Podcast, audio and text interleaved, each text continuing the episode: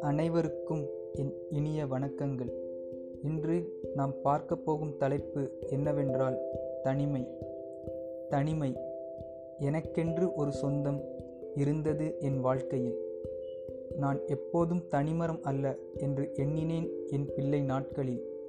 அனைவரும் உடன் இருப்பர் என்று நினைத்தேன் இளமை பருவத்தில். ஏன் இந்த பொய்யான வாழ்வு? ஏன் இந்த பொய்யான பிம்பம்?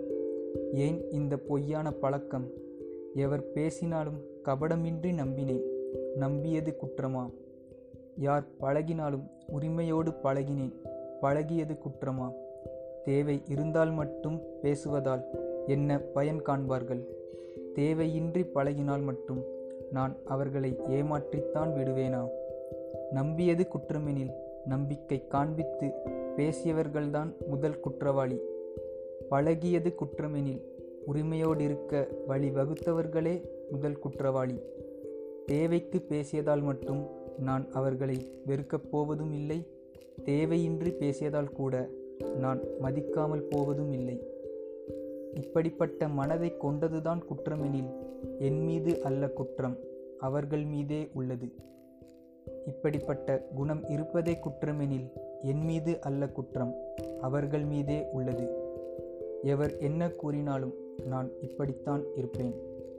பிறருக்கு பயந்து வாழ்ந்தால் நாம் பிழைக்கப் போவதும் இல்லை பிறரை பயமுறுத்தி வாழ்வதால் நாம் வாழப்போவதும் இல்லை.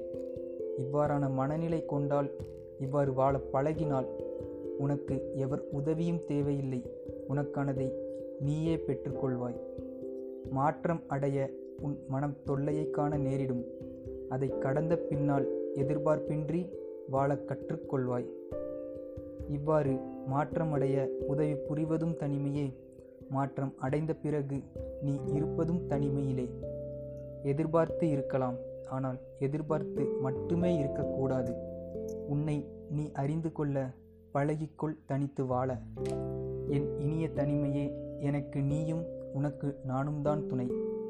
எப்போதும் ஒன்றாய் இருப்போம். எவருக்கும் அஞ்சாதிருப்போம். இருவரும் சேர்ந்தே இருப்போம். என் இறுதி வரை இருக்கப் போகும் உன்னோடு என் வாழ்வையும் தருகிறேன் முழு மனதோடு. வா இருவரும் சேர்ந்து உலகை அசிப்போம். புதியதொரு பாதை வகுப்போம். உன் காதலனாய் உன் துணையாய் உன் நண்பனாய் என்றும் உன்னோடே இருப்பேன். உனக்கு கடமைப்பட்டிருப்பேன் என் வாழ்வுள்ளவரை. இப்படிக்கு தனிமை காதலன். நன்றி.